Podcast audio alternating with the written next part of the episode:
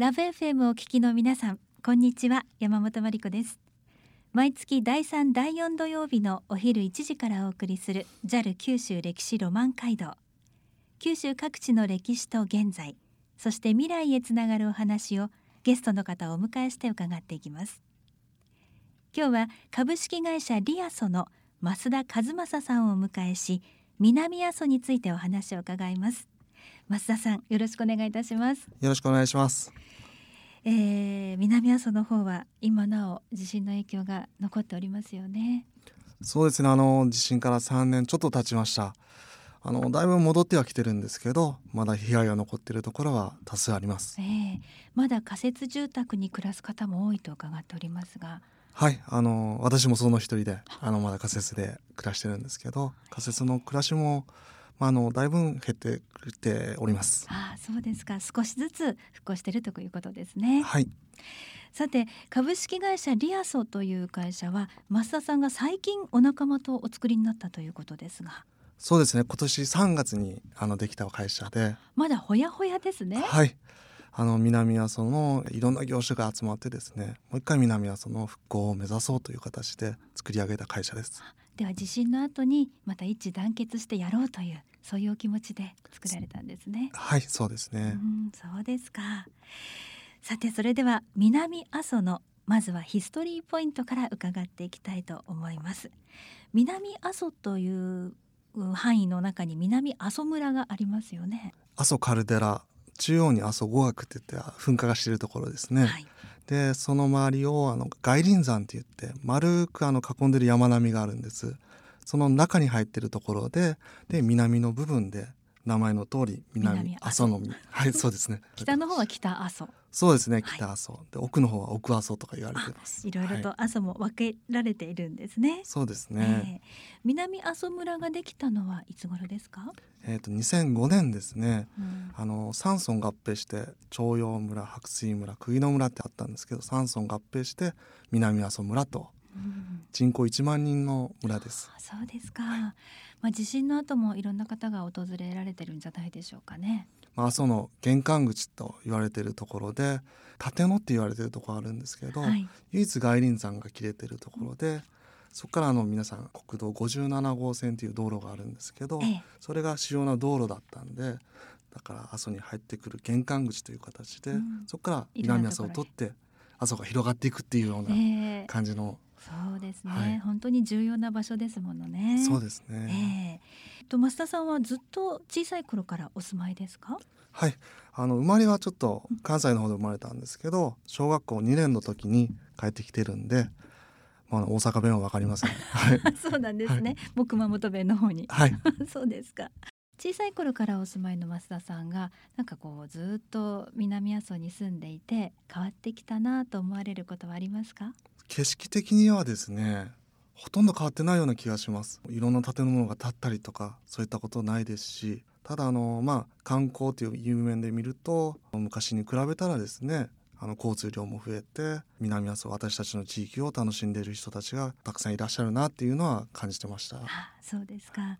あの玄関口もいろいろと道路の様子なんかも変わったかなと思いますけどいかがでしょう？地震の影響でですね一番大きかったのは阿蘇大橋という橋があったんですけどそれが南阿蘇に入ってくる、まあ、主要な一つのルートでその橋が落ちちゃったということで観光の入り口がなくなったということでだいぶ減ったというのはありますけど。その橋も復旧にはどうですか？今やってるところなんですか？はい。来年度ですね。新しい阿蘇大橋っていうのができる予定で。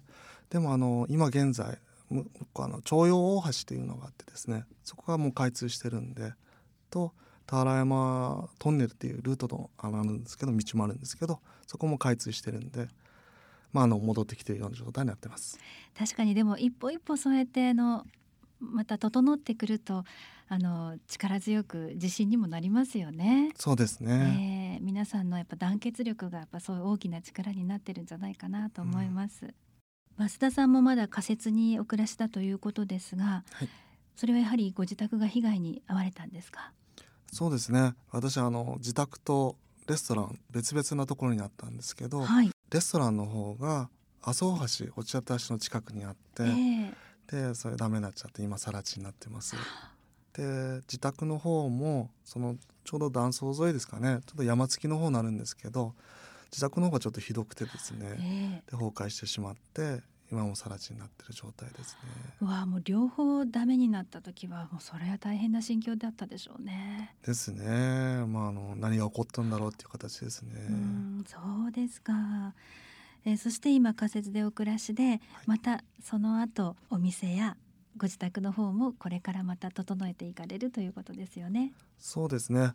あの自宅の方でうちに入ってくる道がですね、あの今地震の影響で崖崩れが起きて入れなくなってたんですけど、はい、今工事が始まってですね、うちに入ってくる道ができるんで、それに伴ってその自宅とレストランとあの一緒にできるような計画を今立ててるところです。はい、そうですか。はい、うんあの今仮設にはどのくらいの方がお住まいですか？私もはっきりあの数字的に分かってないんですけど、当初150人ぐらいいた家庭が多分今で多分30人ぐらいですかね。そこまで減ってきてます、はい、そうですか、まあ、皆さん環境が整った方は出ていかれて新しい一歩を踏み出されてるんですね。そうですね。3年経ってるんで、うん、まあ、早い方はもうすぐ出られる方もいらっしゃったんですけど、まあ、あの残っている方いらっしゃるんで。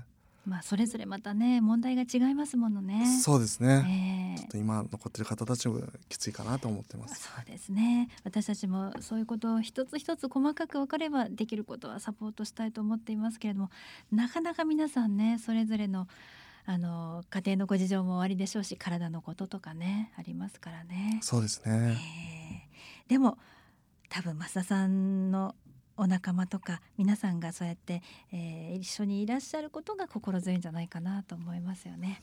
いや本当その通りです。やっぱ人のねぬくもりっていうのがやっぱ一番だっていうふうに感じますよね。うんまだまだ、えー、地震の爪痕残っている南阿蘇ですけれども皆さんそれぞれに一歩を踏み出そうとされているということです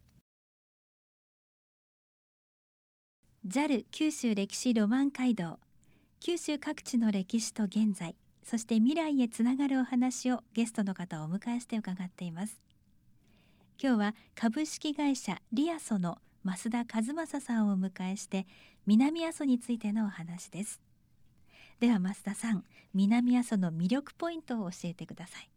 いろいろあるんですけどやっぱり雄大な自然ですかね。そうですよね、はい、もう本当に日本全国に誇れる自然がありますよね。そうですね、え。ー、特にどういったところおすすめですか？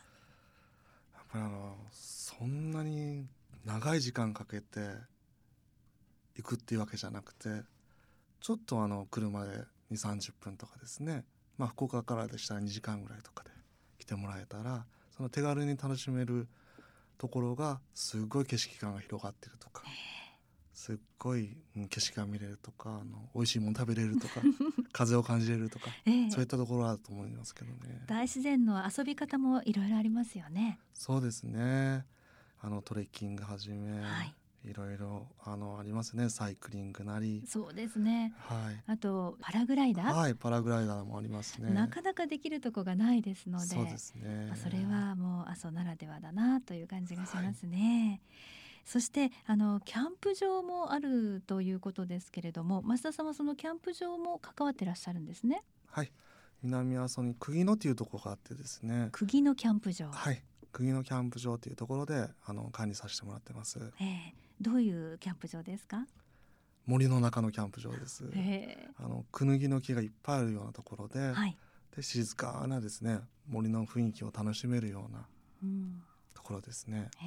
じゃあ家族連れでもお友達と一緒でも楽しめますね。はい。そのキャンプ場ですけれども、まあ、地震の後はどうでしたか？そうですね。あのそこのキャンプ場自体はちょっと地震からちょっと離れているところですんでほとんど被害はなかったんですけどでもともとそのキャンプ場自体もあの地元のおじさんたちが管理してたところで、ええ、あまりちょっとほとんど使われてなかったんですよね。え、で私たちのアウトドアのチームアウトドアクラブ南阿蘇ノットっていうんですけどノットのチームが入らさせてもらってキャンプ場本当いい雰囲気に出来上がってきてて。もう地元の人だけじゃなくて、はい、県外の人も多いんですか？はい。九州各地から来てもらったり関西関東からも来てもらってるお客さんもいらっしゃいます。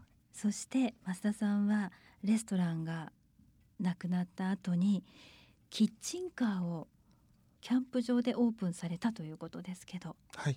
レストランダメになっちゃって。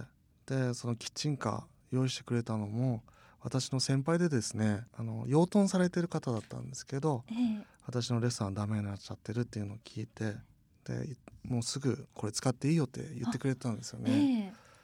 えー、その方が車をお持ちだったんですか？はい。あのその方もホットドッグ、あの自分のあの養豚でソーセージ作られて、ホットドッグ作ってでキッチンカーでやられてたんですけどその方も被害に遭われてですねあの養豚業に専念されるということでだからキッチンカーいつでもいいから使っていいよって言ってくれてですね。で私もあの1年間ちょっと悩んだんですけどまあとりあえずとりあえずじゃないですけどまずはキッチンカーから始めようという形で今あのー、やってます。1年間悩んだんですか？そうですね。正直言って南阿蘇に住むかどうかも含めてですね、うん、でこのレストランもするかどうかも含めて悩んだせいにはい。どうですか？やってみてどうでしたか？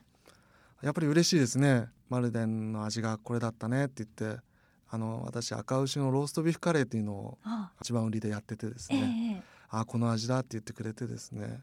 でお客さん喜んでもらえる姿を見ると、うん、あもう一回やってよかったなって思ってます増田さんのレストランのマルデンの味がキッチンカーでも食べられるというはいわそのお客様の笑顔がやっぱりまた力になりますよね。ですね。そしてそのキッチンカーをこう貸してくださったお友達とのその助け合いっていうのがやっぱり必要だったんだなって改めてわかりますね。はい、もう本当いろんなつながりというかですね、うん、いろんな援助がなかったらここまでできてないと思ってます。キャンプ場の方は今年も盛り上がりそうですか？はい、おかげさまでゴールデンウィークあのー、始まって以来というかですね、えー、こんなにお客さん入るんかなっていう思うぐらい利用してくれてですね、えー、初めてなもんで、はい、でもいっぱい利用してもらってで喜んでもらって。この夏も賑わいそうですね。はいそう願いたいです。予約とかが必要になるんでしょうか？はい予約で受けております、はい、自然がいっぱい魅力がいっぱいの釘のキャンプ場皆さんもぜひお出かけください。魅力ポイントを伺いました。JAL 九州歴史ロマン街道。九州各地の歴史と現在そして未来へつながるお話をゲストの方をお迎えして伺っています。今日は株式会社リアソの増田和正さんをお迎えして南阿蘇についてお話をお伺いしています。それでは増田さん本日のトークのまとめといたしまして南阿蘇のヒストリーポイントそして魅力ポイントを一言いただけますか？はい。南阿蘇昔から阿蘇のあの玄関口って言われてたところなんですけどそういえばちょっと思い出して、ええ、あの神話があるんですけど、はい、阿蘇の神様あの立岩辰野命っていう神様がいてあのその方がですね高千穂の方からあの阿蘇の地域に入ってきて、え、で昔カルデラ湖って言ってあの阿蘇のカルデラ内は湖だったんででいい土地にしようという形でどっか山をキャブローって言って蹴ったんですよね。で思いっきし蹴ってで尻もついて「立てんの」って言ったんですよね。立てんの立てんの立てのになったんですね。はいそうなんです。あその蹴破ったところががあの立野って言われてるところでそこからカルデラ湖の湖がどーっと流れ出して、えー、今の阿蘇の地形になったんですよね。阿蘇の玄関口として入り口ができたということで、えー、今もその名残がなくてここから阿蘇が広がりますよっていうあの雰囲気があるところだと思います。神話の神様って本当に時々お茶目ですよね。はい。多天皇ですね。そうですね。そして魅力ポイントはやはり。やっぱり雄大な自然ですね。阿蘇カルデラ独特の地形感があって、やっぱりそこで風土が生まれて、風も違うし、空気感も違うし温度も違うしでそこで美味しい水もできたり水があるということはあの美味しい食べ物もできたりと。そうですねで一番の私の魅力って思うのはやっぱりあのそれだけの地形感があるんでやっぱり天災とか災害も受けやすい地域なんですよね。うん、でもその災害があるたんびにやっぱりみんなで助け合っていこうってつながっていこうって言ってどうにかして復興してきてる歴史もあると思うんです、えー、だからそういったなんか人の優しさとかですねつながりを感じられる場所が一番のあのまあ南阿蘇というか阿蘇の魅力じゃないかなって思ってるところです。それも雄大な自然の中で作られた人間形成そんな感じがしますね。そうですね。増田さんありがとうございました。はいありがとうございます。